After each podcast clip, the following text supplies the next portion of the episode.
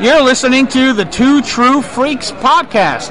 This is Peter David, and when I think of you, I touch myself. I find their illogic and foolish emotions a constant irritant. Then transfer out, freak!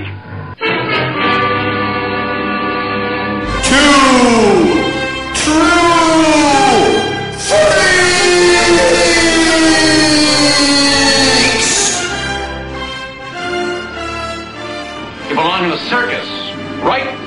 the dog-faced boy. I have come here to chew bubblegum and kick ass. And I'm all out of bubblegum.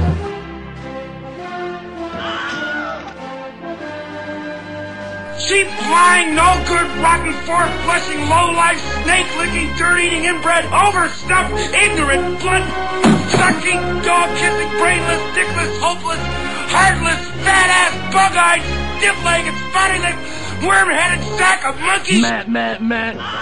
Matt, Matt, Matt. Matt, Matt, Matt. Matt, Matt, meow. And now, together by live simulation via the internet, Scott Gardner and Chris Honeywell. Blah, blah, blah. No, blah, blah, blah!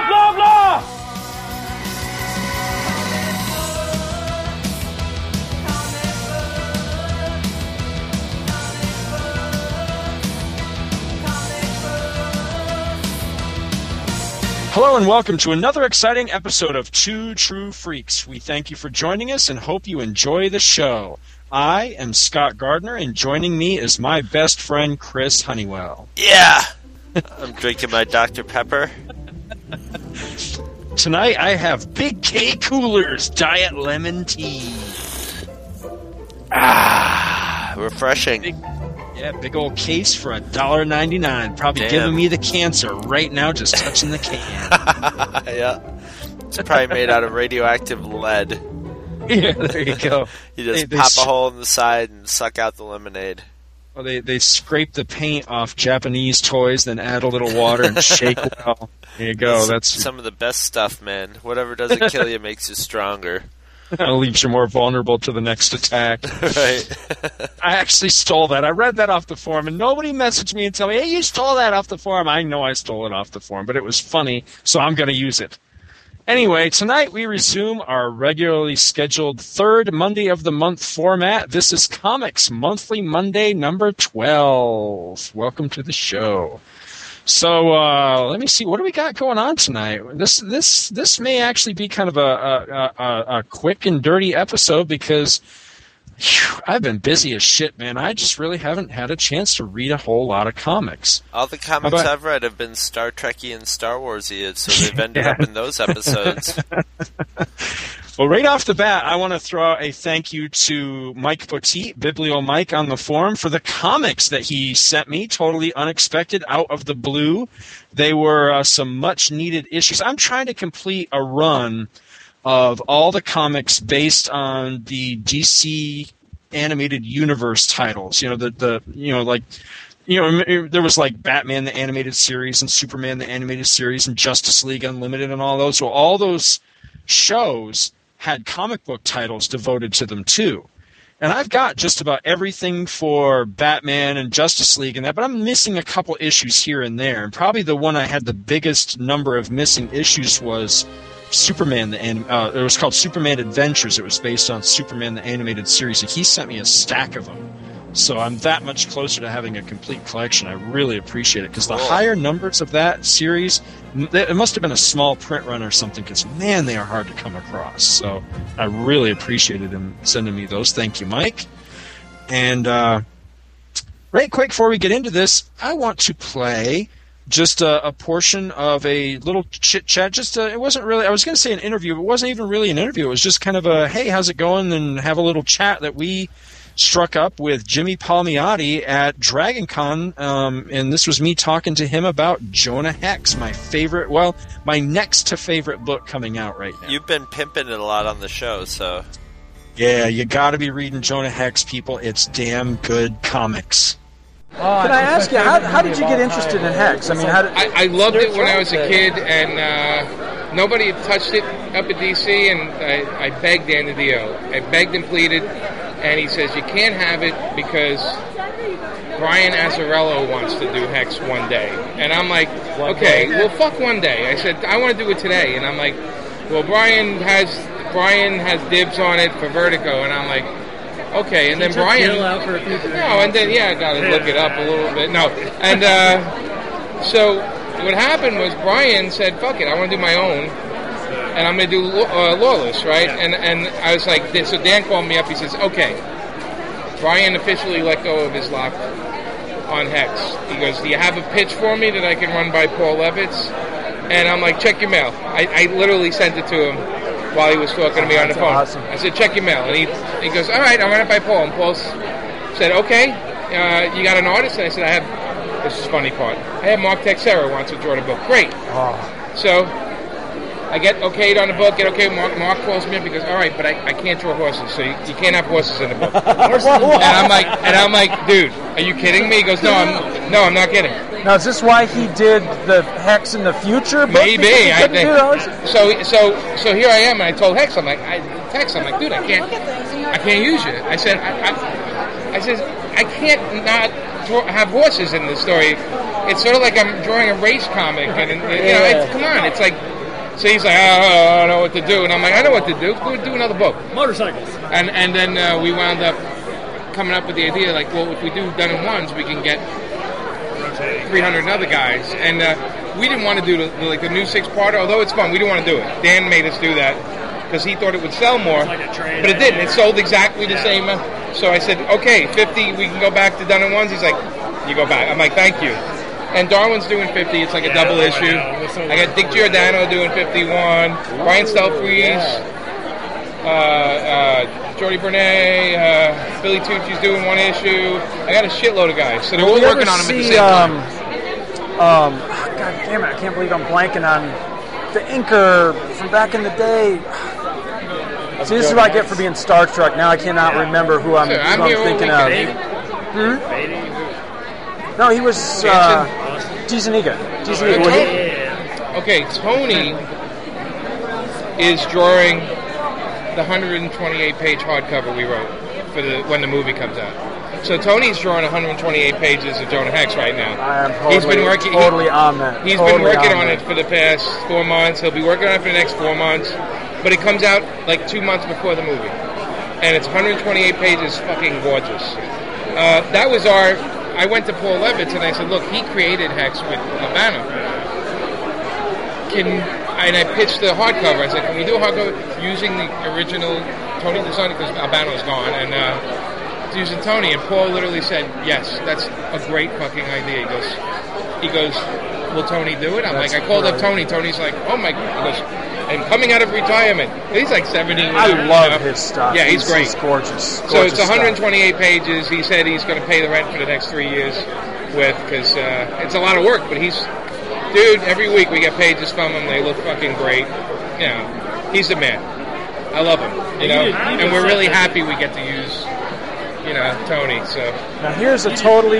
Oh, I'm sorry. Go ahead, man. Totally stupid, asinine fanboy question, but I gotta ask. Sure. it. As a fan of all of Jonah Hex, from Right. right, from All Star Western right through to everything, I even embraced and really enjoyed the Hex and the Future stuff. It was fun. Will we ever see any ref? Not not necessarily a tale of that, but just a reference that this? it happened. If, if you know what they I mean? went to me, would you do a separate hex book?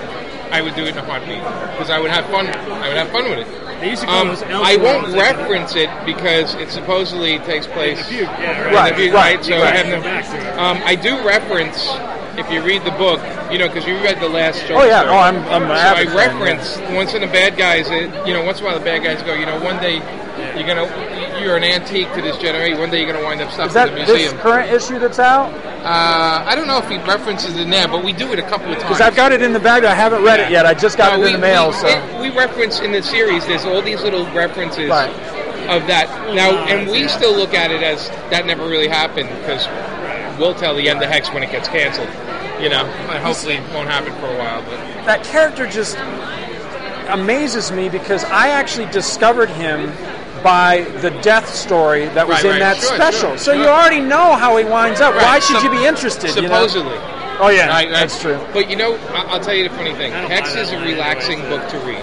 I'm sorry. Hex is Jonah Hex is a relaxing book to read because on some level, it's he's going to get these guys back somehow or something. So you have that in your head. For me, it's a relaxing comic. I have trouble reading big crossovers, and I honestly like. I don't know if you've read Power Girl yet, but I read write. the first I write, three. Yeah, I read. Actually, four is the best one. I, honestly, first three was a fight book, but we're writing it different, right? And uh, because I've read so many comics, it's like I, I feel at my age, I'm like I've seen all the guys fighting each other. It's going to be the same shit over and over. So we're trying to make it a little different. So with that, and you might like I don't know. Um, I don't I don't have extra copies. Otherwise, I'd give you one. Uh, a book called Last Resort. I did with IDW. Yeah, I, haven't read the second one yet. First Yeah. one great. It's it's if you like Hex, you might like it because it's fucked up. I didn't realize they were free. I'll grab a copy of Yeah, Power Girl. yeah, I don't- I, I- I really don't- dug the first three. I thought they yeah, were really great. Yeah. So anyway, I'm gonna sit down. I gotta do a guy's commission. Very nice Hit to me meet up in the you. Very email, nice to dude. meet I'm sure I'll see you all weekend. Absolutely. All right, man. Take care. I'm gonna grab a copy of that Power Girl real quick.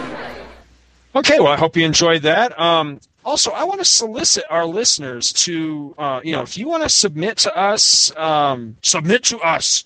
If you want to submit to us any um, reviews of comics, you know, something that you're digging right now, some old back issue, anything like that, you know, send us an audio file. We ask that you, you know, try to keep it five minutes or under. Try to be concise and to the point, but you know, it doesn't have to be any there doesn't have to be any set format. You know, if you want to rave about something great that you're reading, if you want to bitch at some, about something that sucks that you're reading, although, you know, something like that, I'm going to dog you because if it sucks, why are you buying it? But, you know, anything like that, you know, if you have uh, reviews of comics, send them along. You know, send us a little, uh, you know, a little WAV file, a little MP3 file, whatever. Uh, you know, we'll play it on the show. With that said, one comic I did read this week, though, I'm going to talk about just very briefly because I know that you know people are going to ask me, you know, what did what did you think? And I've had I've already had a couple of people ask me, oh, so did you read it? You know, what did you think? What's your opinion? So I'm just going to go ahead and get this out of the way right now. Was Superman Secret Origins number one? You know, as as we record this, just came out about a week or so ago, and yes, I did read it. No, I did not buy it, and uh, I guess the best and and quickest, easiest way to sum all this up is that I am officially off Superman, new Superman. I'm I'm done. Didn't mean I doesn't mean I hated it. Just means that I don't care for the direction that they're going with the character. This new origin makes it really official that that my version of Superman, the incarnation that I cared about, is dead and buried, and I- I'm just. I, I sadly, I, as much as I love Superman, I consider myself a major Superman fan. Uh, I'm just not going to go forward. I just don't care for, for where they're they're heading. So, you know, I'm glad that it's it's bringing in new Superman fans. I'm glad that other people are really really enjoying it. I think that's great. You know, the the the readership of those titles does seem to be way up. I think that's great. But for me personally, it's just not the direction I want to see the character go. And rather than follow along and just continue to be you know worked up about it and, and let it piss me off or whatever, I'm just gonna you know quietly bow out and say, well, you know, you guys can have this. You know, you, you guys run with it. I got my old back issues or whatever. So yeah, I read it and. uh yeah, I'm done with Superman. So, well, yeah, there you go. There's there's your there's your summary right there. I can't put Now- it any nicer than that. now how are you gonna know when, when or if you're gonna want to like jump back in? I don't know. That's a good. That's a good question. You know, I mean, I I, I wonder how long is it going to take for them to turn. You know, I was going to say for to turn the character around, but how long is it going to take before they they come to a point where I'm going to care about him again? I don't. I don't know. I mean, you know, the the last incarnation of Superman. You know, I mean, I, I call it the Byrne Superman, even though really Byrne didn't really work on him for that long. I mean, you know, Byrne was was gone within two years after, you know, revamping the character with Man of Steel. But you know, to me, I'll always consider that that twenty year stretch, you know, the Byrne Superman because he built a solid foundation that was more or less carried right to you know the end of that character in in Adventures of Superman. What was it like six forty nine or whatever? You know, basically right through till the end of Infinite Crisis. So that's just about 20 years. I mean, is this current version, this Secret Origins Superman, is this one going to last 20 years? I, I don't know. And but all I know is that I'm not at, at my age and at, at my level of fandom and, and everything that's going on with me personally, I'm just not willing to reinvest 20 years again. You know what I mean? I'm not willing to basically, you know, you know, forget everything you know, you know, and all that bullshit. You know, I went through that with Star Trek and other things, and you know, I'm just not Well, willing here's to. here's sort of more what I was getting at was, how, like, so so you're not reading Superman now. Are you going to wait till somebody that you trust goes, hey, you know, I've been reading Superman and I think it's getting more to where you'd like it. You know what I mean? If Oh, I mean, I, could, you know, could three years of like the best Superman stories go by and you know slip through the cracks? You know what I'm saying? It's it's very possible. I mean,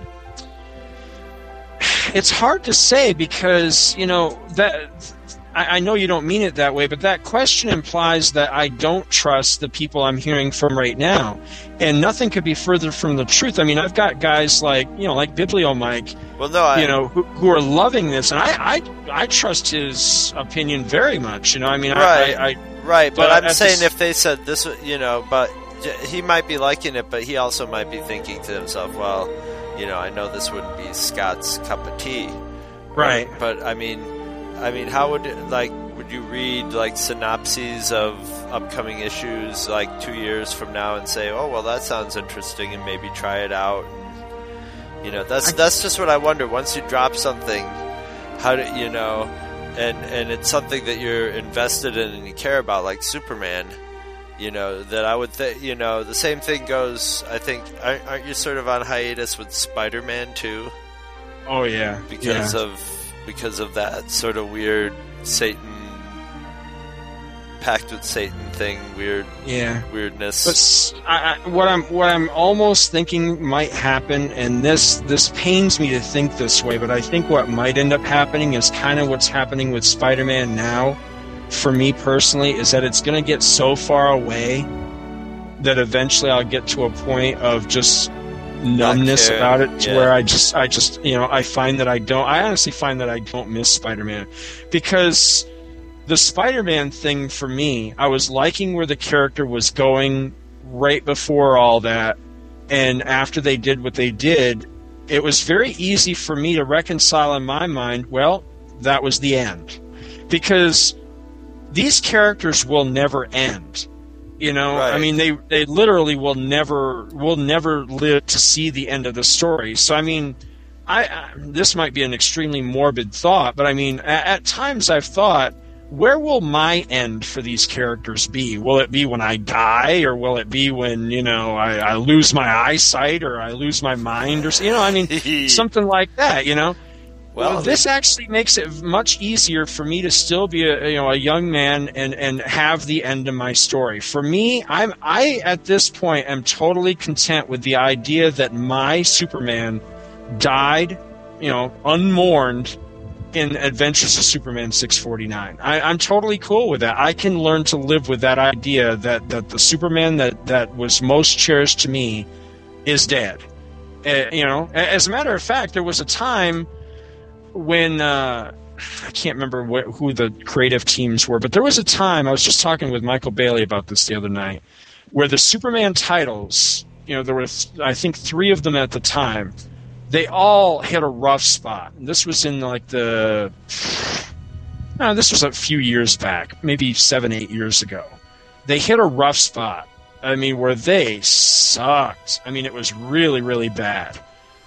And in my mind, I started to think of, you know, I could totally start to get on board with the idea that Superman died for real when Doomsday killed him and never really came back at all. You know that that you know what I mean? Uh-huh. That that it started to look more and more appealing to me that Superman went out on an extreme high note and never came back at all if this was the direction that you know he was going to follow eventually. Something like that.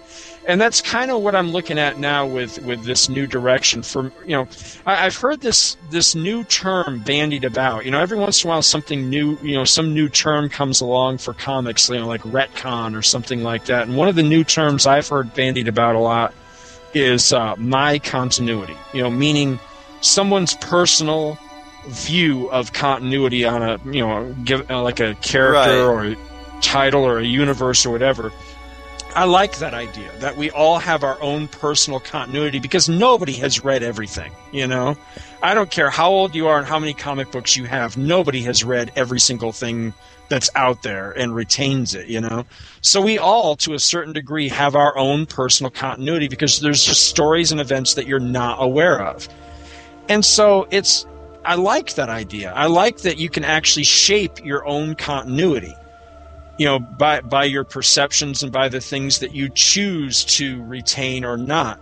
And so in this instance, my personal continuity is that Superman died at the end of Infinite Crisis. I'm I'm cool with that. I'm I'm perfectly content with that. It makes it a much easier pill for me to swallow. but you know, but to get back to your question, you know, that was a really good question. How will I know if it turns around? I guess the the, the easiest answer is I'll just have to kind of keep an eye eye and ear open, you know, and just kind of watch and see how things go. But it, it's going to take such a fundamental. It's not enough for them to just suddenly start writing sensational stories because it's not the stories that are bothering me. I think the writing right now is fantastic. I, I think that they are putting out some really good stuff. That's not what's bothering me. It's not that the comics are shit. It's that I don't like the new base. You know, the, Uh-huh. the, the, the new origin and the and the things that are going on. You know, new Krypton and the fact that there's you know tens of thousands, if not hundreds of thousands, of Kryptonians now, and and this basically this big reset button push that's happened where he's very much like the pre-crisis Superman again. That's what's bothering me. It's it's the fundamental core that Superman, you know, the Superman universe is now going to expand out from. That's what's bothering me. It's it's not the ti- you know, the, the the stories themselves. So that's a much bigger problem. Is that you know somebody and I hear this all the time. People are telling me, you know, wow, you know, Superman's really good. You know, did you read the latest issue of such and such? It's like, no, I didn't. Because it's not about whether the stories are good. It's about did they fix what's wrong in in my perception. What's wrong, you know, and what's wrong Right. is that they they destroyed the backstory that I embrace, the one that I like the best, where you know it, it was the Byrne origin. You know, the he was the the lone survivor from Krypton. He was the only friggin' survivor.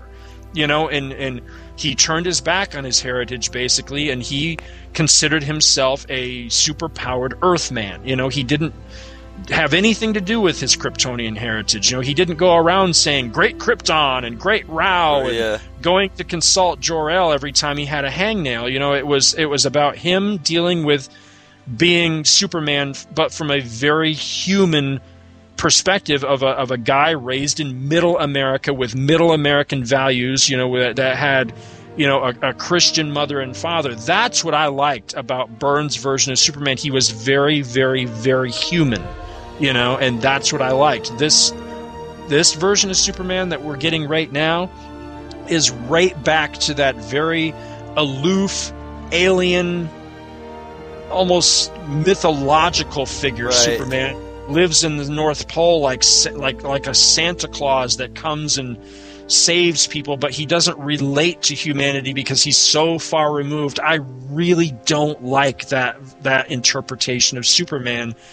And so that's my stumbling block with these new stories, not the writing or, or any of that. You know, because there are elements of the writing I like a hell of a lot. There's a lot of things I think are really cool. I like the idea that, you know, for however long it lasts, that Mon-El is, you know, active in the DC universe right now. You know, he's been freed from the zone and he's out there as basically a member of the Superman family you know, right along with Superman and Supergirl, and I like that idea because Mon-El's one of my favorite characters, Right. and it's great to see him back.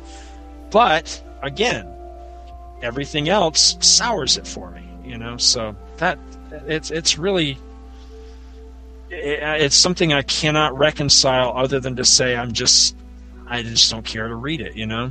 And that's hard for me. It's hard for me not to be reading Superman. I've read Superman all my life.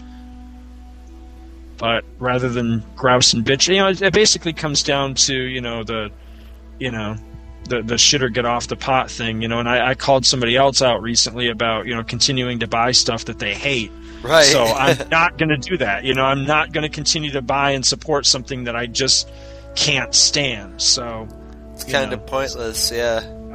so I've got to bow out. It's it's really all I can do unless I want to just be a complete hypocrite, you know. No, so you anyway, wouldn't want to do that. no, I, I couldn't do that. Well, let's see. Comic news for Chris. I do need to get a new long box. All my long boxes are pretty much filled. Wow, good Yeah. job. Yeah. It took it, it it it happened slowly.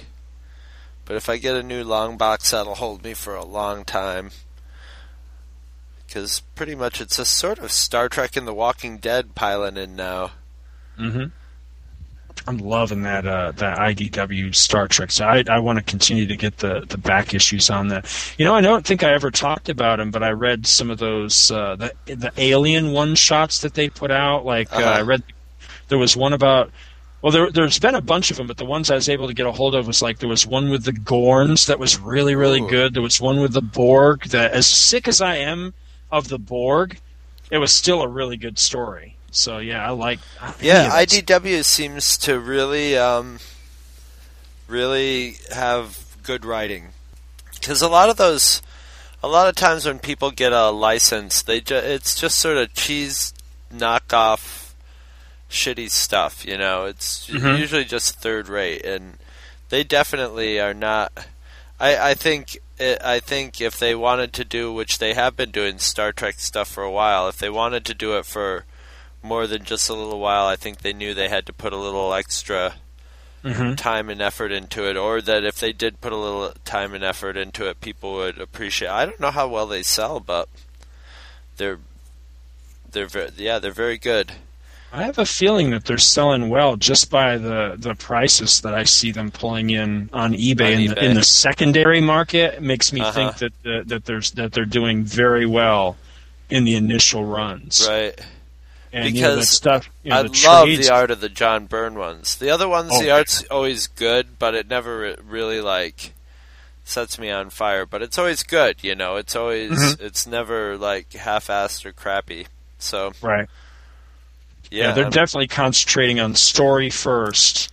But you know, I- I- at the same rate, you know, I'm, I don't want to I don't want to besmirch the artist because, you know, even when it's art that I may not particularly care for, it's still extremely It's- serviceable. it's well done. Yeah.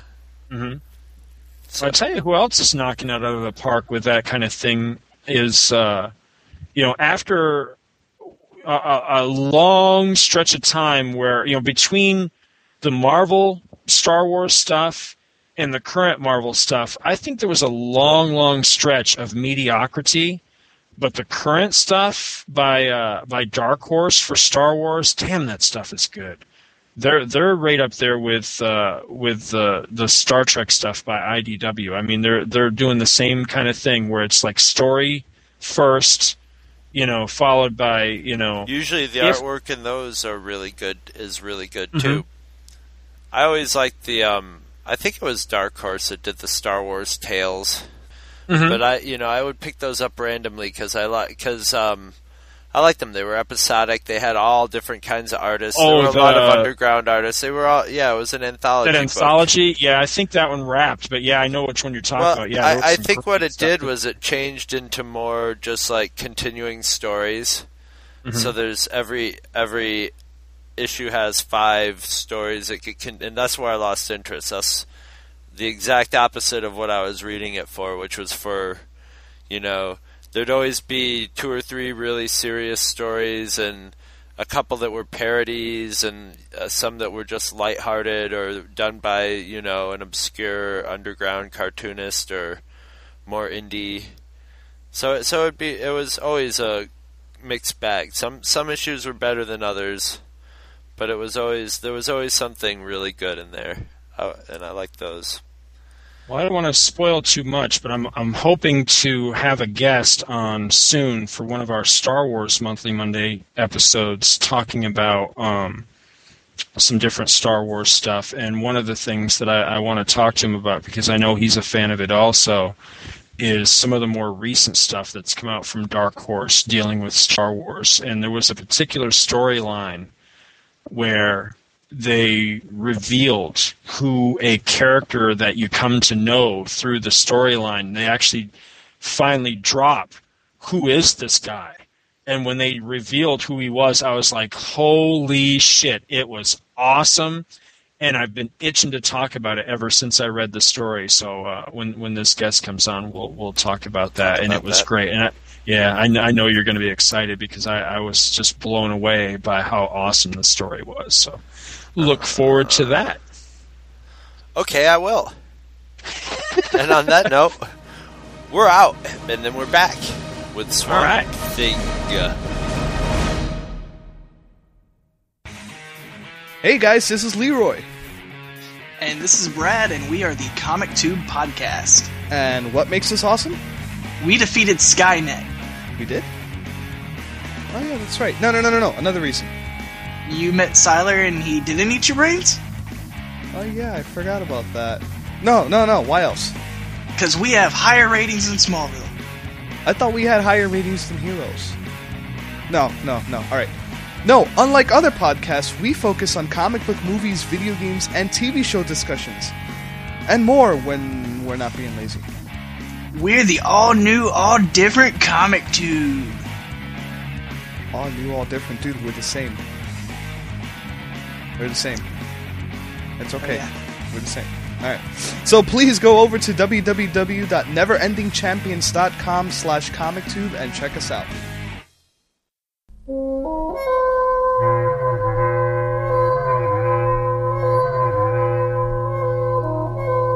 The Saga of the Swamp Thing.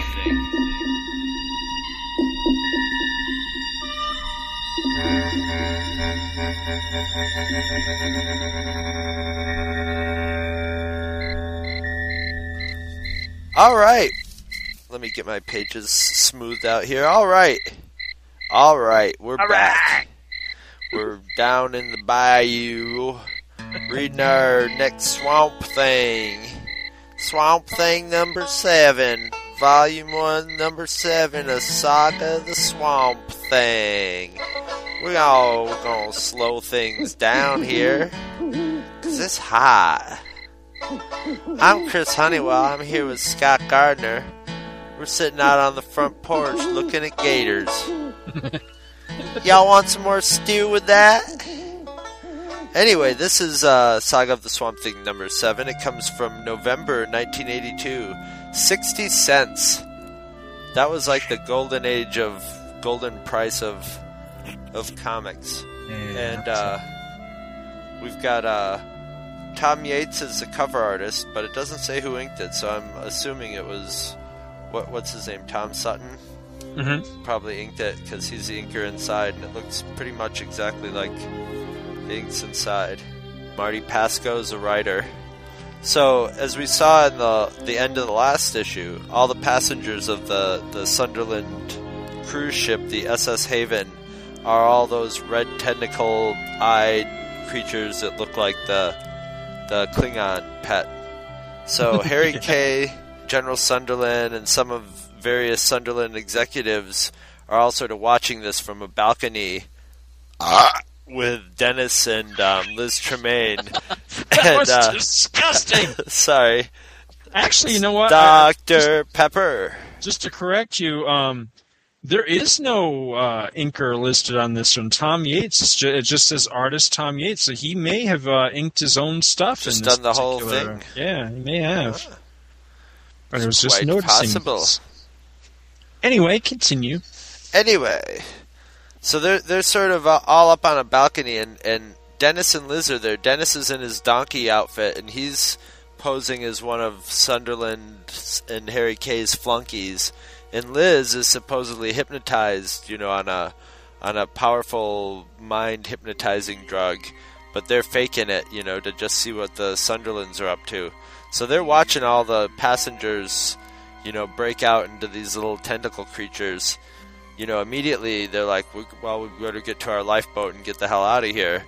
And Harry Kay tells all the rest of the guys, "Yeah, you go ahead. You know, I'll uh, I'll wait here." And he tells Dennis and the fake drug Liz that you know he knows who they are. He knows she's not on drugs, and that he's uh, you know Dennis. But he tells them, you know, I'm not all that I seem, and there's more to this than you know about. And he gives him a gun and says, "Here, you're going to need this to get out of here, but you guys are going to have to find Alec Holland." Then he says, um, "We got to split up, but first you better clock me on the face so it looks like we had, you know, so I can say, well, we had a fight or whatever." And write you off to the rest of these guys, because if you remember, Sunderland Corp was trying to to grab the Swamp Thing and Liz and Dennis. So Harry K takes off, and they're sort of wondering, you know, what's what's up with this guy? Is he a good guy or a bad guy? Meanwhile, Alec is uh, tracking the creature that you know he fought in the last issue through big holes in the ship. You know, he's following a slime trail through big holes in the ship till he gets to the the swimming pool and it ends up being this huge red, many tentacled octopus squid Cthulhu thingy that's also telepathic. You know, he starts telling his story to Swamp Thing in weird, broken, sort of Stephen Kingy, Alan Moore-ish English. And it, and it turns out, you know, that he was an alien that, that crashed into the ocean and has been trying to get a ship so he could go back home and so he's been tearing up ships and possessing the people in them and using the ships to build his spaceship. So uh, then it decides it's going to absorb Swamp Thing too, but uh, of course, as we found out last issue, Swamp Thing's blood is poison to the Cthulhu thingy, so so it sort of spits him out and knocks him aside. And Gesundheit. just just adding sound effects, the the, the spitting out sound. Oh, nice. He's got the swine flu, I know it. Let me just take another sip of Dr. Pepper here. Oh no. So anyway, Kay and the Sunderland VIPs are all on the on the boat, you know, making tracks, and uh, they've escaped to the Dominican Republic. And Kay's told them, you know, Liz and, and uh, Dennis are dead. They got absorbed absorbed by the creatures. But uh, General Sunderland knows Harry Kay too well, and he knows he's he's holding something back. So meanwhile, Kay slips away to uh, Radio K4, his Rondo Hatton looking psychic bounty hunter who is off looking for Casey and had just lost two goons to Casey who she psychically Jedi like tossed off a cliff in the last uh, issue. So he's involved with a confrontation with with her and uh, Liz's producer Paul, and they're both sort of floating up above him.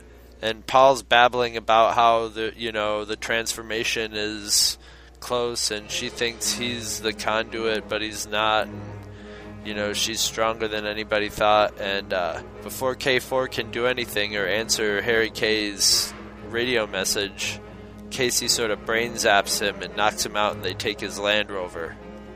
So, uh, meanwhile, Dennis and Liz have found Alex, Alec in, in the infirmary. They've sort of made their way to the infirmary to figure out what's up with the red tentacle things, and Alec has come there to treat his wounds that he suffered at the hands of Cthulhu red tentacle thingy. And they discover the creature's a stra- like a strain of a combination of the Sunderland super herpes that had fallen out of a Sunderland ship that crashed, and this and this alien, and they've melded together. So you know the virus and the alien, so it can infect other people, and so you know it's trying to build a ship to escape. And they say, well, you know, we'll let it escape, and it, no, as long as you know it leaves anything behind, there'll be you know anybody who comes through here, this could happen to them. So they decide we're gonna blow it up, and so they so and I don't know how short of a time they mix up like spray bottles of the uh, microbe that's in Alec Holland's blood that the thing doesn't like, and a bomb. And and they take the the spray to go fend off the tentacle creatures to get to a lifeboat, and Alec takes a bomb to go blow up the the squid thingy. So you know he's he swims underwater for a while and he finds the thing you know in this beautiful panel of the thing sitting there building you know a uh, Frankenstein like spaceship out of boat pieces and uh, as he's swimming towards it with the with the bomb it attacks him with one of the tentacles and the bomb falls out and you see this big explosion and the explosion comes up next to the boat and then the next thing you know the boat blows up and starts to sink. And the next thing we see is swamp thing washing up on shore of an island and he's like ah i got the thing that let me go at the last second because of my poisonous blood. And just before he passes out he looks up and he sees a giant t-rex in the distance with pterodactyls or pterodons circling all around it. And that's the end of that issue except for a really lame phantom stranger story. Really lame Phantom stranger story. basically Stranger let me see if i can do the real quick synopsis of that way back in a past life a lady tells her boyfriend that he's a pussy if he doesn't go to war. But the guy is just a pussy by nature so he goes to war and is killed right off. And you know when they bring back his body they're like why did somebody say why did this pussy go off to war? He should have been you know cobbling shoes. So she's been paying for it all through her you know successive lives because every one of her boyfriends goes off and dies in a war or dies horribly. So uh, the phantom stranger comes to help her avert a war in the current time to end her trail of karma or something after god apparently talks to them. Yeah, now I don't know if this is supposed to be God or Ramakrishna or whoever this is, but whoever well this she goes is disembodied that Yeah. she hints that she's going to say was that god? And he just is like never mind come on let's go. Yeah, well, whoever it is, what an asshole! I mean, Jesus! I mean, she, she's Yeah, I know. Pay for this for eternity now that she sent her boy. I mean, I'm sure that she didn't have an easy time of it. That she sent him off and he died in that lifetime, but then she's got to pay for it in every subsequent. Phantom Stranger, I guess that's his point. Is he says, "Hey, you know, how if she can't remember what happened, how can she ever correct? Right. That She's just paying for it." And God says, "Hey, good point. Don't you know? Aren't you God? I- I- It's cheesy." Unlike the unlike the sophisticated intellectual story that preceded it. Yeah, no, I, I, I really like the uh, the space herpes angle of this because you know, I bet you do. granted, granted, the herpes wasn't from space, but that was the first thing I thought of was space herpes from was that uh, stupid movie? Ice. What was that? Ice, Ice Pirates, I think it was, it, yeah. Well, I guess I, I kind of interpreted this alien thing differently, as I thought he was supposed to be like a like an intelligent bacterial colony from space or some He shit. was like, yeah, they they sort of likened him to a gerbil that somebody sent to the moon or something. You know, he was like some some little you know lab animal that was sent from another planet, and he sort of sat at the bottom of the ocean until the space herpes came. And Right. once he combined with the space herpes, then he became, you know, I who shall in the cold, wet, form to go to the home guy. it's not a bad story, except No. there's the one part of this story that that. All right, this is a common one part? complaint that I have with with like Aquaman stories, for example.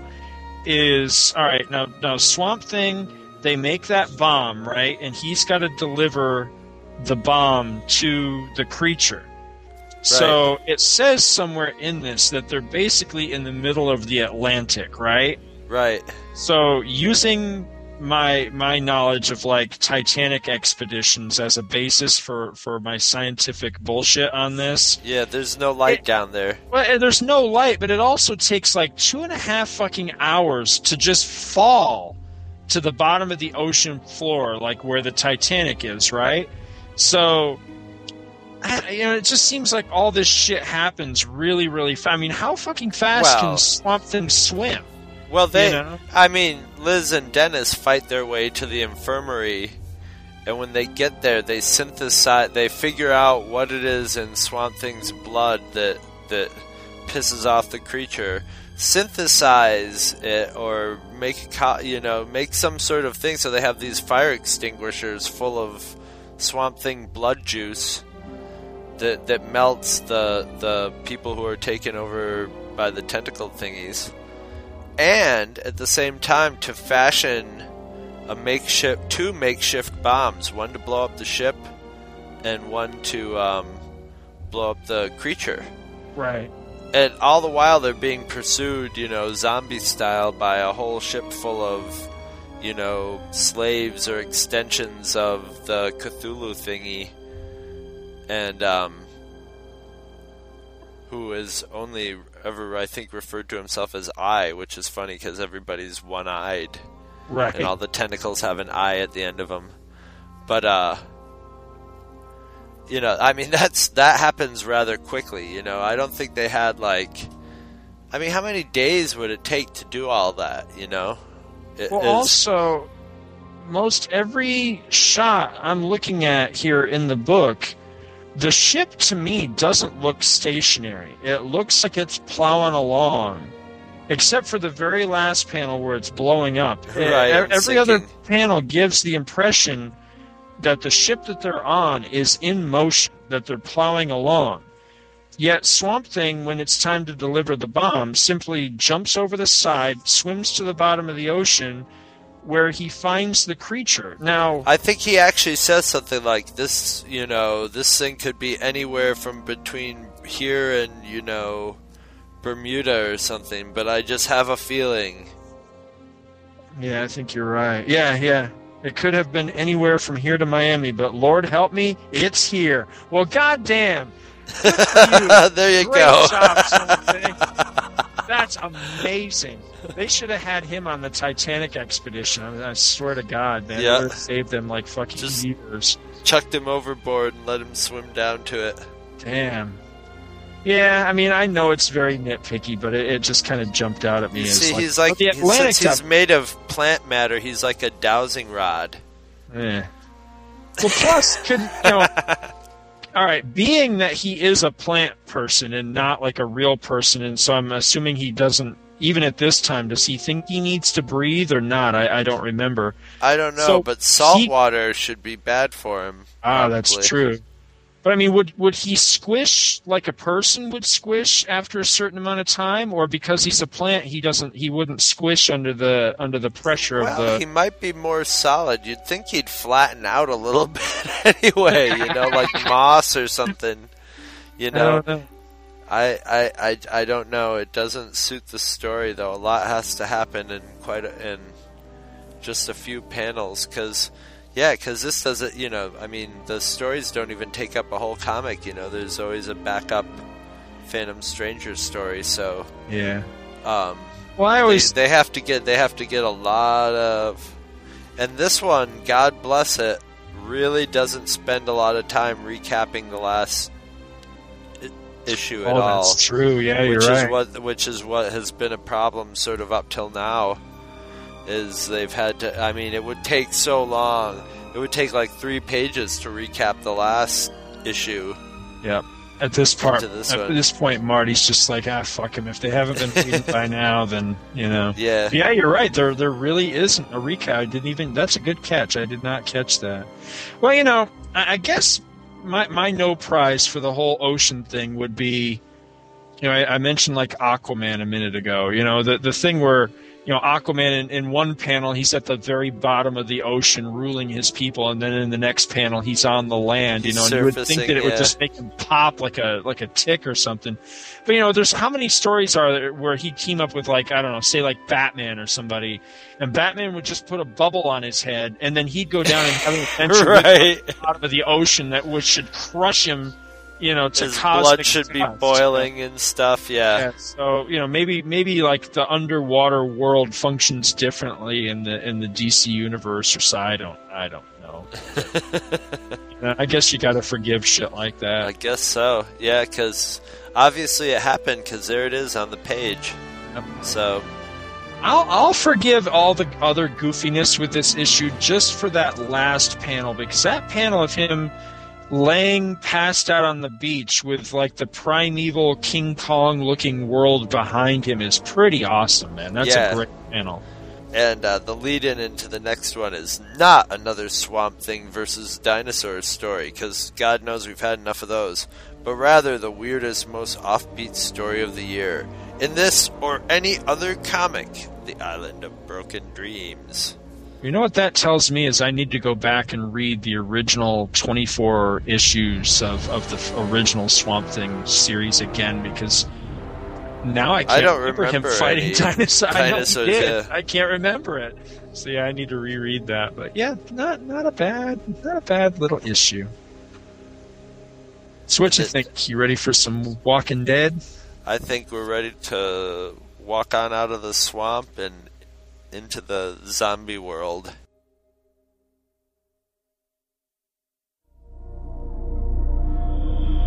The Walking Dead.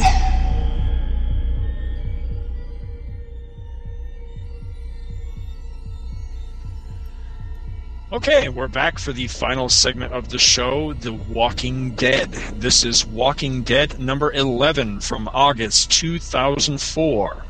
Cover by Tony Moore. This issue is written by Robert Kirkman, art by Charlie Adlard. Gray tones in this by Cliff Rathburn, and original cover price was $2.95. Okay, so in this story, Rick is absolutely horrified because he has just learned from newfound friend of the group and, and the host that's putting them up at his uh, at his barn residence, whatever, the guy named Hershel, that Hershel is keeping zombies in his barn because he believes that they may be able to be helped. Now Hershel, he's equally horrified to learn that Rick and his crew have simply been putting the zombies down, you know, just been killing them because they consider them to be dead already. You know, not to mention that they're a threat to the survival of the group. So a war of words ensues in which Hershel makes the very good point that they simply don't know what's caused all this or you know what is truly wrong with these zombies and Rick makes the equally good point that they need to go in the barn right now and kill every goddamn one of them. You know, to which Hershel responds, you know, he screams at Rick at that point, you know, my son is in there. So, you know, this takes Rick aback and he realizes that, you know, this is a very personal thing for Hershel and that the man hasn't made uh, the decision to keep these zombies lightly. So Rick tries a different tack. You know, he tells Hershel that you know he can't imagine what he's gone through and all, but that that thing in the barn isn't his son anymore, which just makes things worse. Uh, Hershel tells Rick that there's a, a you know a very good chance that he and uh, his people have been murdering sick folk, basically, who are in need of help. But Rick remains convinced that they're already dead and that they've been doing the right thing by killing them. Tyrese intervenes at this point. He reminds Rick that he and all his people are guests here of Hershel's and that they're not calling the shots. Rick reluctantly agrees, but you can see from the expression on his face that he just knows that this is a bad idea and that it's not going to play out well. So then we cut to evening where Rick checks on Allen, who, you know, you'll remember he just lost his wife to zombies. And Allen is starting to crack up, and he admits that he's been hearing his wife's voice, you know, plain as day. Rick is really worried about him. You know, he's worried for him, but he's also worried about him. While they talk and reach the conclusion that nothing is easy in their world now, Glenn and Maggie are seen sneaking off together for, you know, to get some nookies. So not everything isn't easy in their world apparently, because it didn't really take Glenn any effort at all to uh, to hook up with this chick. She pretty much said, "Hey, you want to go fuck?" Which, you know, we had a good chuckle about the in the in the last episode. So anyway, the next morning, Rick talks to Hershel uh, while he's slopping his pigs, and he apologized for the blow up they had yesterday. You know, he thanks Hershel for all that he's doing uh, for the group. You know, what with putting up with him and everything, and uh, and also saving Carl's life. And you know, they have a little male bonding moment at that point. Rick tells him that uh, he's taking some of the group out to teach them how to shoot. Uh, Andrea, meanwhile, know, with uh, you know, with Dale, you know, her her old man boyfriend in tow, they try to check on Allen to see how he's doing, but Allen's, you know, he's still really pissed off with her about the fight that they had, and he basically runs her off. So we see Rick, Tyrese, and Carol. You know, they share a little moment about you know the things that they miss now that the world has gone to shit, and then everybody's off to the shooting range. While this is going on, a zombie walks up, and Hershel won't let Rick kill it. He insists on putting it in the barn with all the other zombies. So Rick distracts the creature while Hershel uh, gets a grip on it and marches it to the barn. But predictably, as soon as the door is open, you know, to the barn, all hell breaks loose. Hershel's son Arnold, you know, he tries to come to his father's defense, and then he's viciously bitten in the throat by a zombie that Hershel identifies as Shawn, his other son, his dead son, and Arnold's brother. So we've got zombie brother, you know, eating, you know, the, the still alive brother, which is pretty disturbing. Um, his daughters, uh, Lacey, who's the kind of chubby one, and Maggie, the one that Glenn is banging now, they come rushing to Hershel's side, but uh, poor Lacey gets dragged to the ground and literally eaten alive by a horde of zombies. It's pretty horrifying. Maggie tries to protect and comfort her father, and he in turn asks for her gun and rises to his feet, and he puts down Shawn and then his other dead children before they can uh, can rise up as zombies as well. Then he turns the gun on himself, but he's stopped just in time by Rick, who won't let him kill himself. Uh, Hershel then collapses, you know, sobbing that he's sorry. Sometime later, we see the group is gathered outside, and they're standing at three freshly dug graves. When Hershel rises and he turns to Rick, and with, with tears running down his face, he just looks at Rick and says, "You were right." But Rick doesn't look very happy about being proven right. Later, Julie and her boyfriend Chris come up to her father Tyrese and they want to turn in the guns that they were using during the shooting practice. And Tyrese tells them that, you know, Rick's got enough in his plate at the moment, don't bother him, and to just hang on to the guns for now. So they go off together, and Chris says that it's about time that they were trusted to have guns and that this will make it so much easier now. Julie agrees and says that they'll do it just as soon as the time is right. We don't know what it is yet. And they declare their love for each other and they kiss, and that's where the issue ends. So, what'd you think of this one? A lot of issues begin and end with uh, freshly dug graves in this Yeah. book. Yeah. Oh, this is this is classic, Mhm. and uh, yeah, just an explosion of zombiness. I feel, Disembowelings. yeah, I feel so bad for Hershel, man. I mean, he kind of brought it on himself by being kind of stupid. kind of thick. Well, it's like almost kind of thick and stubborn about it, you Yeah. know, because he's presented as a like very staunchly old school religious guy, you know, not like Southern Baptist style, but like old salt of the earth farmer, you know, Yeah, very ser- like, uh, serious. Almost like Quaker Amish or something, yeah, yeah. or a Mennonite or something like that. Yeah. So, you know, so I, I mean, I could totally. I've I've known people like that, or people who are just so nice that that you know that they would be like, okay, we'll put them in the barn. You know, you know, can't. uh, You know, I could totally see, and that's that's sort of. I think Kirkman really thought about like, okay, what are going to be the stages that people go through in thinking Right. about the situation, and that's a stage for for the kind of guy Hersch, Hershel is, and uh, you see, and and that that way of thinking about things is gonna always meet with a bad end.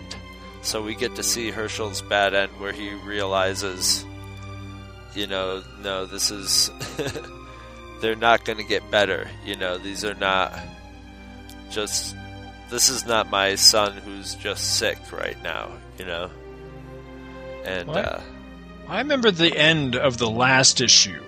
You know, it, it, it ended where Hershel and Rick were talking, and Hershel dropped the bomb on Rick that they were keeping zombies in the barn. And it was one of the very few times in this series where I, I, I actually said to myself, "Oh, that's stupid," you know. But it plays out so well in this, and I, you know, rereading it, I didn't feel that way at all. But I remember the the very first time reading it, I thought, "That's really, you know, who would do that? That's really dumb," you know. But rereading it now, I, I feel differently. I feel like, you know, like you just said, that you know, I could really see Well, also Hershel's character gets more fleshed out in the future, so we know Hershel.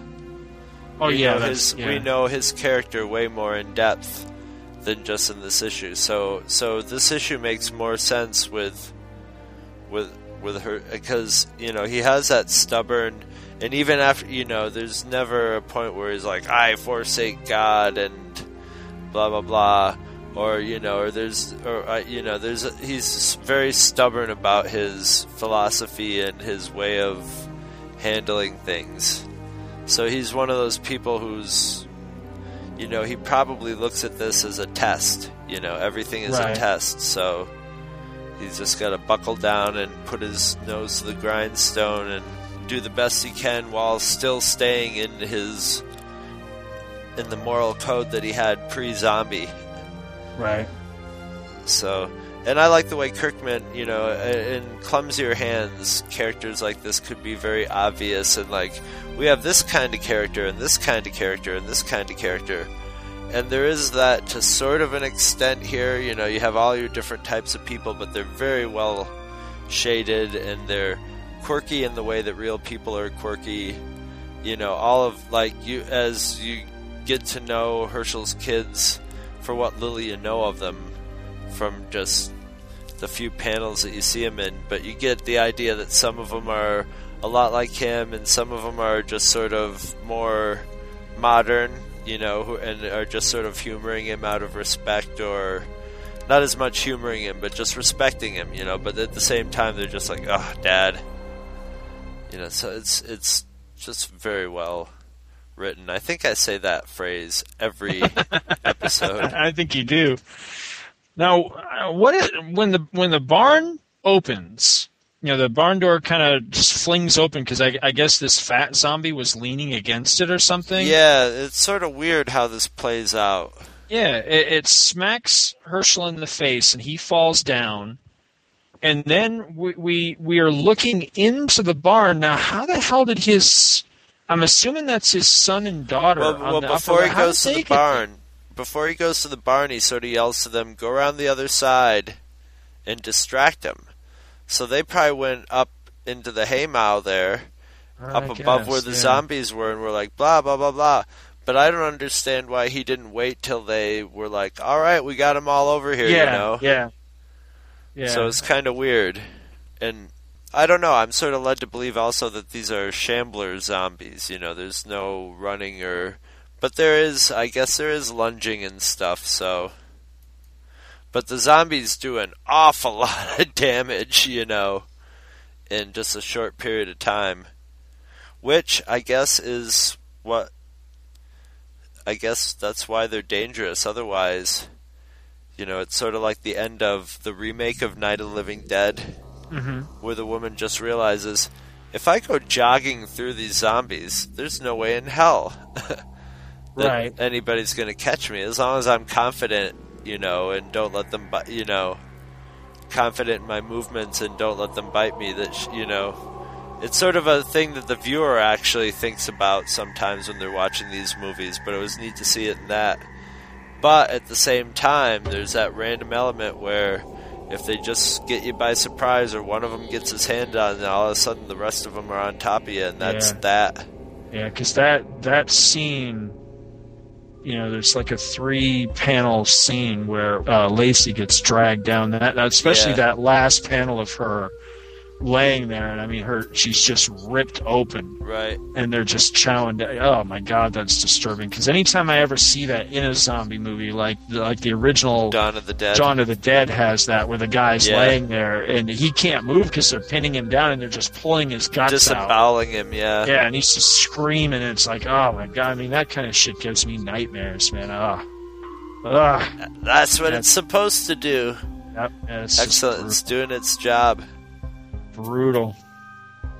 Yeah, and I like uh, you know at the end when it's all over, you know the the scene where where Hershel just kind of collapses there, and you just see the carnage. You know how many zombies there were, how many people of their group got killed, and it's just brutal. All the all the death.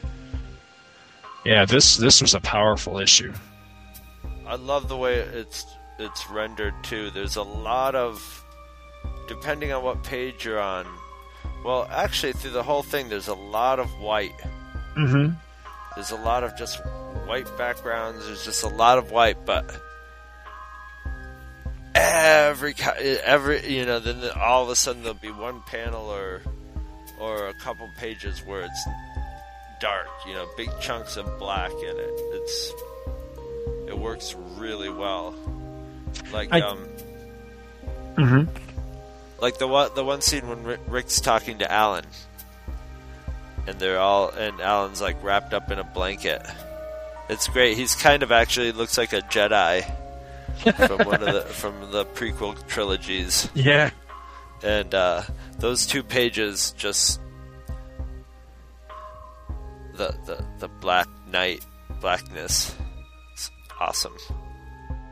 I did think of something in in this one though. It, it occurred to me rereading this issue that didn't occur to me originally was uh, I'm assuming when what what's the kind of slow-witted guy's name that the guy that shot Carl Oh, it's um.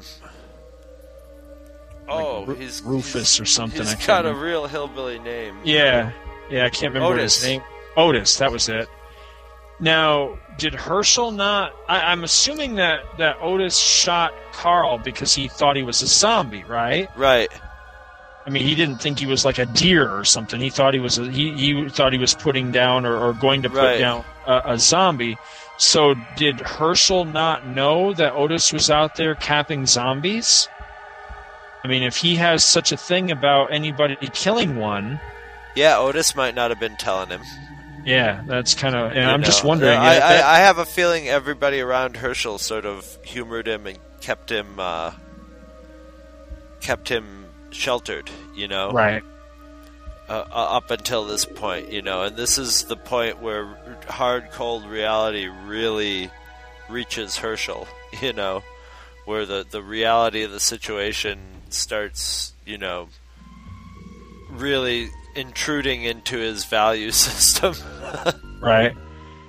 Now here's where we have to tiptoe around spoilers, I guess. But now Chris and uh, and Julie at the very end talk about you know now they've got guns and now this is going to make you know doing it so much easier. What did you think that they were talking about, and and how close did you get to to what actually plays out with those? Well, two? I thought there were several possibilities of what they they could be doing at the at this point. It was left pretty open ended, so they could be possibly like have a suicide pact. They Mhm. could be planning to off somebody or to, you know, do a Columbine like sort of thing. Or they could be thinking about going off on their own. right. You know, so they, they need weapons to go off on their own. You know, there's, you know, the, you know, there's no good blood between Tyrese and and the and the boy. Right. They don't like neither of them like each other, and he's basically he's basically talking shit about Tyrese to his daughter. You know, that's been sort of implied that he was sort of the bad influence on Tyrese's daughter. Right. So, so he's he's definitely that that that kid don't seem right. There's something a little unstable about him. Right. So, who knows? think you I know, was- Kirkman's a crazy man, though. You never know where he's gonna. yeah yeah that's that's the take thing is yeah you, you can have your your little ideas of okay this is where this is going to go and nine times out of ten you know it, it's going to be completely opposite but uh, And if it goes there, it doesn't go there in in, in quite the way you would imagine that it was going to, or or something like that. i remember thinking that I, I thought that it was that he was going to talk her or try to talk her into killing her father and and or um, you know like like because they had guns that they could basically you know then they could strike off on hold their it, own. yeah hold everybody off and take the RV and then they were gone or some combination of the two maybe kill the father and and take off so Yeah, that's there's more- definitely a sort of Bonnie and Clyde element implied in there too. You know. I definitely didn't see what what eventually plays out with them. I really didn't see coming along so yeah. There's a there's also the a great moment speaking of Otis where uh, you know where Rick's talking to Hershel about we're gonna have gun practice and he says, well, you know, Patricia Patricia might wanna go because that's Otis's girlfriend and he says I know it'd make her feel a lot safer if she didn't have to rely on Otis for protection and Right. there's a, the next shot is just a profile of Rick and half his face is just black and he's going right so he's still a little pissed at Otis for shooting his son. So Hmm. that's probably why he was bitching at Hershel the night before. You know, he's probably still pretty pissed that somebody put a bullet in his kid, even though it worked out for the best. That's got to be pretty uh, nerve wracking, to say the least. You know, the whole day before this this comic takes place.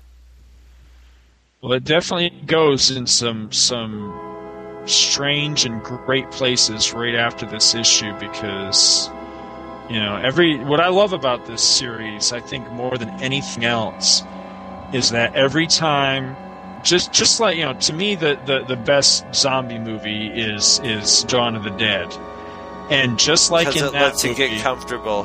yeah, every time you fall into a comfort zone, you know, there's a great shot in Dawn of the Dead where where the the guy's up on the roof playing handball. And there have been so many scenes of them, you know, just horse playing in the mall and having dinner and playing video games in the arcade and all this stuff. And then he goes up on the roof and he plays handball. And when he's done playing handball and he snatches up his bag, one of the tennis balls rolls off the roof and falls at the feet of thousands of zombies. And you're like, oh, holy shit, I forgot that they're trapped in there. Surround, you know, you totally got into the whole thing of their lives in the mall and forgot why they were there. And this book does that masterfully, where every time it seems like things are going to be okay, and they're they've found a nice little comfort zone, or they've found somewhere to live, or they've found something, and they go, "We could make a life for ourselves here. You know, we could learn to grow vegetables, and we could do this, and we could do that." Every time that Should happens, never say that in a zombie movie. Yeah. yeah, within like uh, within like an issue or two, their world just goes to shit all over again, and and you know that's coming up shortly in this again, and I, I just love it. I, I- I Again love, and again. Yeah, it's it's great. I love where this is headed. So yeah, just keeps getting better from here. Yeah. And you know, we're way up there in the issues actually of actual issues that are going out and it just still has we have many, many, many comic monthly Mondays of Walking Dead's of excellent, excellent comic book reading coming up. That's the great thing is as long as it's coming out, it's like this indefinite greatness. And even if the comic all of a sudden like Kirkman decides not to do it and they get some hack writer in there, you know, Martin Pasko comes in and starts writing it. not not that he's a hack writer, but you know, just brings that that uh Sorry Martin if you're listening. Yeah, I want to see Rick swing swim to the bottom of the Atlantic to plant a, a bomb to take the Well, they find out like a Cthulhu squid is behind the whole zombie thing, as seen in DC Comics Saga: The Swamp Thing. There but go. you know, even if it, it jumps a shark and turns into this horrible, you know, Ash style zombie thing, which I'm oh, I'm gonna bring up something. I got something to add to this actually. Oh no! But um, you know, we'll still have years of Comic Monthly Mondays of great Walking Dead ahead of us. It's awesome. But have you seen any of the trailers for Zombieland yet? yeah, I have. What do you think? It looks like it could be fun. I'm my my friend Mark of- is all excited about it and was like, "Here, uh, you know, he's like, you got to see this trailer." Um, You know, you're gonna you're gonna love this movie, and it could you know it could be enjoyable. But you know what?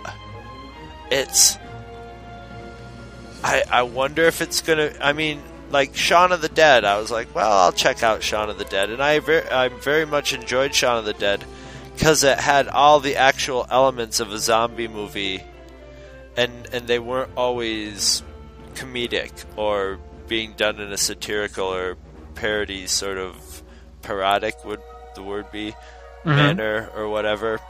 Um, you know, there were some, you know, actual creepy moments of it that were like, oh yeah, this is a zombie movie. Um, so I'm hoping that there's that element to it, you know, like Return of the Living Dead had some genuine, you know, suspenseful moments in it. So if it has some of that in it, yeah, I could really like it, but otherwise it's just going to be a sort of it could be a fun action movie. You know what I mean? That's what it would go in my file system as. But uh, in the meantime, I think it's called Survival of the Dead is almost out, and that's uh, George Romero's new movie, which is a quote unquote sequel to Land of the Dead. Although I, in the trailer, I don't think I saw any of the characters from it, but I guess that means it's just sort of in the same continuity because he did a movie called Diary of the Dead, which is sort of a zombie movie done Blair Witch style, Mhm. reality TV sort of style, and uh, that one sort of reboot is sort of a. I guess that you would call it a reboot because it starts right at the beginning of the zombie plague and sets it in modern times. So, uh, yeah, but whereas Land of the Dead is a direct continuation of, you know, Day of the Dead or or whatever. But um, this one seems to take place on an island, and it looks like it's his cowboy movie take on zombies. and coming to this and referring to this particular issue of Walking Dead, um, it seems that, that maybe one there's two sort of they seem almost like uh, two like Scottish or Irish clans, you know, that have always been at odds, you know, and they have the tough old patriarch who's like, "Oh, McGinty, you'll never blah blah blah. I don't know, McLeod, blah blah blah blah. You can shoot me where I stand," type of deal. and so there's like square offs of that. But I guess one of the sects of people keep their their fallen family members like in the houses. They dress them up and stuff, and keep them in case there's a cure or, or for some religious. They seem to be almost Amish or something because there's scenes of people busting into the houses and blasting them, and they're in sort of you know the the Amish um, Mother Bates outfits, you know. but they're all nice and clean with rotted corpses in them, you know. But they've been keeping them in nice in a nice clean house, and so it looks like it could have a lot of the issues that George Romero movies have in it. Now the the Zombieland seems to be very well acted and high budget, and this one and the George Romero one has that that you know amateur or unknown actor thing going for it, where some of them look like they're really good and some of them look like they're okay, but it's but I like that. I like that element of it, you know, rather than having Woody Harrelson in it. I like having just a lead actor being some guy I've never seen before. Right. You know, who's just some guy. You know, hi, I am some guy. And uh so I'm really looking forward to the Romero movie and he's on some sort of roll. I think he's like I'm as old as the hills. I better start cranking these out while while I still got the energy and willpower to do it. And I've seen it like a lot of behind the scenes shots of him, and he's running around, blah blah blah, direct, you know. So God bless him. Let's hope there's a whole string of George Romero zombie movies because he hasn't let me down yet. There's a couple of his movies I haven't seen yet. I I have a copy of Knightriders, which I haven't watched yet. I hear it's pretty cheesy. Is that a zombie flick? No, it has Oh, Stephen okay. King in it too. Oh, wow. It's um, it's like wandering.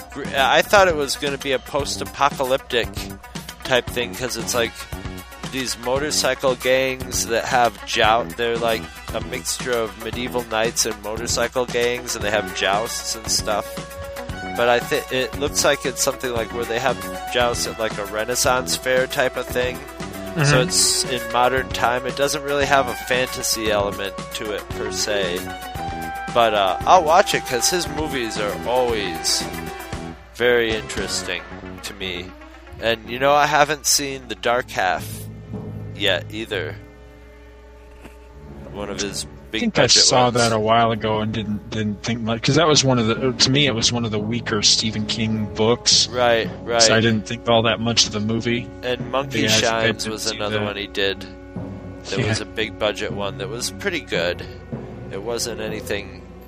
I like his old stuff like Martin or um, oh I can't remember the one that's basically a remake of Night of the Living Dead but with a with a sort of plague. You know, it's more it's it's more uh, a government released disease that turns people into homicidal maniacs type thing. Twenty eight days later type of thing. Yes, it is. And uh, that one's really good.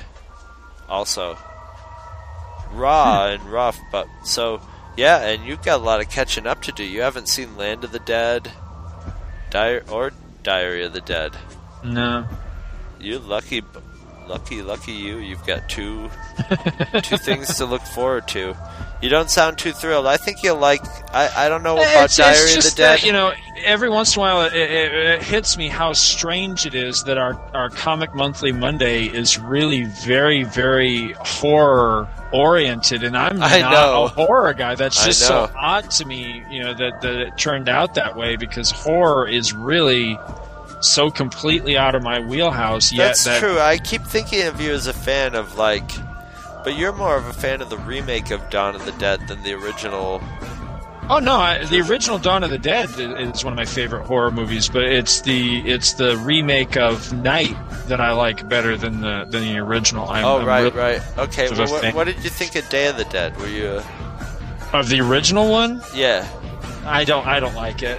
The, I've- the remake watched- isn't really a remake, and it has nothing to do with. it, So you shouldn't even. I've watched it several times, and I'm always amazed by the people. I mean, I mean, there's a lot of people, and I'm pretty sure uh, Kirkman is one of them that hold that one up as the best one, and I think that There's there's saying there's really arguments to make for that. That was one of the one that that movie was like um, Indiana Jones and the Lost Crusade for me, and um, and the Adventures of Baron Munchausen, all which were movies that I saw. They came out around the same time too, except for Day of the Dead. But they were all movies that I saw the first time and enjoyed, but was vaguely disappointed in.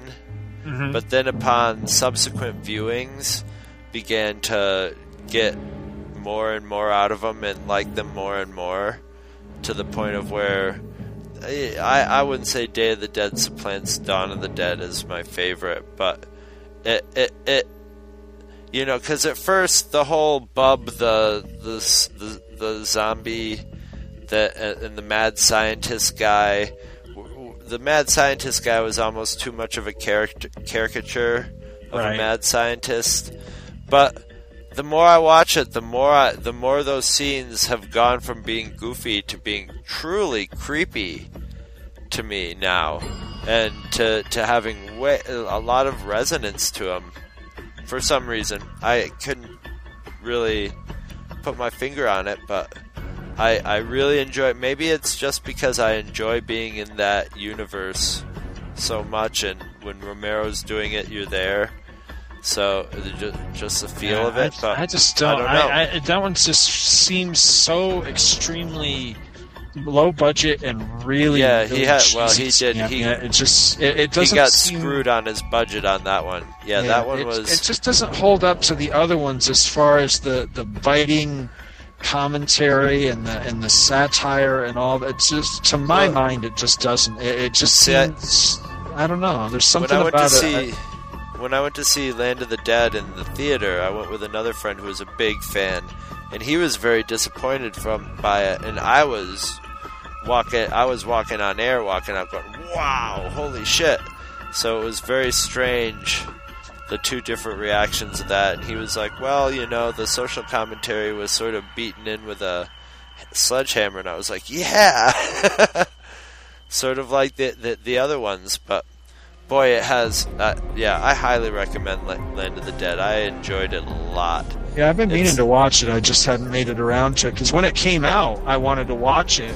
It goes in different directions. I think that's what people didn't like about it. You know, I didn't like it first that the it was an- this was another one where the first time I watched it, I didn't like that the zombies were starting to get smart. We're Yeah. starting to have thought process. I thought that was kind of cheesy. And the first time I watched it, it's like, oh, okay, come on. But upon subsequent viewings, I like that wrinkle, and it's like, you know, and then it's like, oh, okay, you know, George Romero is going to keep, he's not just going to present a story, he's going to throw wrinkles into it, you know, which is the sign of a active brain, and I like that. and uh, and it also had two name actors, and it had Dennis Hopper and John Leguizamo, who are both very recognizable, and they both are very, you know, Dennis Hopper dials himself way back for this movie. for a low budget movie, he really tackles it like uh, the true actor that he is, whereas the other movies he does like a caricature of himself. So it's very strange, you know. And John Leguizamo, I could watch him act in almost anything. He's just a natural, charismatic actor, and he really brings a lot of depth to his character. In this, it's I definitely have to watch it so we can talk about it because I, I think you, I think we've talked about this before, and I still haven't seen it yet. So Yeah. I, I definitely need to watch it. I need to get caught up on all the uh, the Romero universe of zombie movies. Yeah, you should. We should do a show on that. Yeah, that would definitely. be that would be fun. Definitely. I would I would definitely be into that. Maybe maybe after the new movie comes out, you can catch up, and then we'll do a show. Cool. But zombies, zombies, zombies. I love zombies, and hey, and it's October, so it's oh, Halloween. Oh yeah. So you guys have a safe and, Ex- and happy Halloween. And expect more creepiness from us before this month is over. That's all I'm gonna say. and not creepiness like you know going through your garbage at night, because that's just the usual kind of creepiness that we do. We'll come up with new and creative types of creepiness to foist on our listeners and stockies. Uh, hey, in the meantime, check out some of our uh, friends in the podcast community, some of the other shows that are out there, like Alternate Reality, uh, Inside the Magic, Super Future Friends, Too Old to Grow Up, From Crisis to Crisis, Avengers Assemble. God, there's a million of them out Oh my there. God, a whole, whole bunch of great them. shows. Yeah, con- well, go, go check out you know the Comic Podcast Network and the League of Comic Book Podcasts. You know, they, there's tons of great shows on their sites. You know, tell them Two True Yeah. Freaks sent you. We support all those shows and uh, and hope that you check out all those guys. Be sure to come back next week because it's fourth week event, and who the hell knows what we're going to be talking about? We know, but we're not telling you. That's right.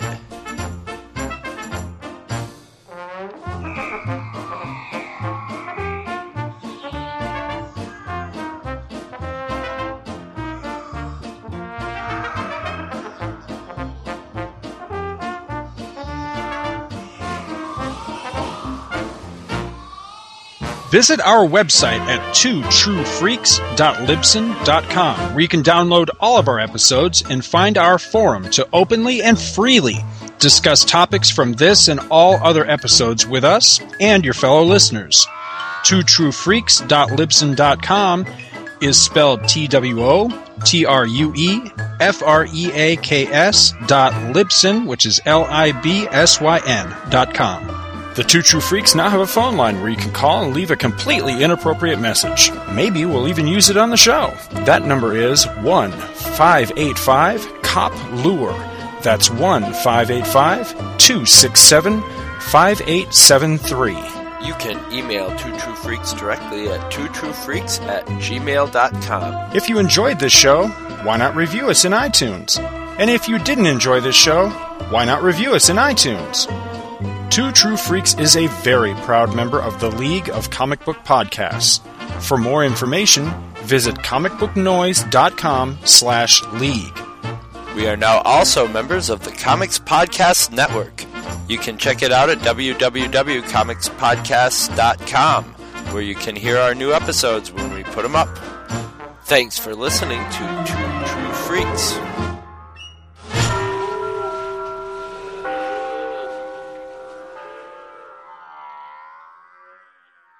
Two True Freaks has been brought to you today by Damanzo Core of Milan, Italy, and by the letters F and U.